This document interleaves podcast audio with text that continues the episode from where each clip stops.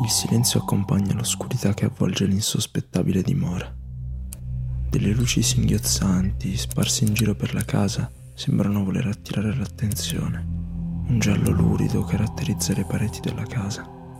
I diversi LED sembrano ricondurre ad una stanza ben precisa, dove vive qualcosa o qualcuno. Dal salone proviene una lieve ventata d'aria fresca, allungata da un cucchiaino di smog. Il caos sembra avere la meglio nella casa, tranne nel salone. Nel salone vi è solo una comoda e dolorante poltrona.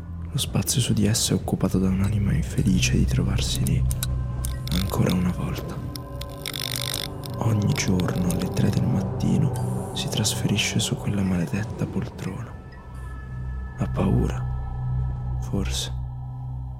Ha paura di affrontarla, di confrontarsi con lei, guardarla negli occhi, ormai diventati due spaventosi buchi neri Teme di perderla una volta per tutte. Dopo 15 anni si sente ancora come la prima volta che la vide. Insicuro. Ma oggi qualcosa è cambiato. È sorridente e sembra essere spensierato. Finalmente per la prima volta dopo 15 anni di chiusura. Il suono di un accendino accompagna delle gocce di succo di mirtillo, le quali approdano dolcemente sul pavimento.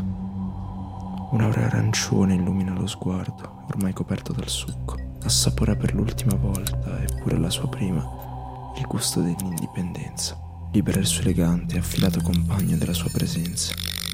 I suoi occhi, finalmente aperti, si coprono di un rosso aggressivo e di un blu sostenitore, singhiozzanti, proprio come quelle stanche e deboli luci gialle.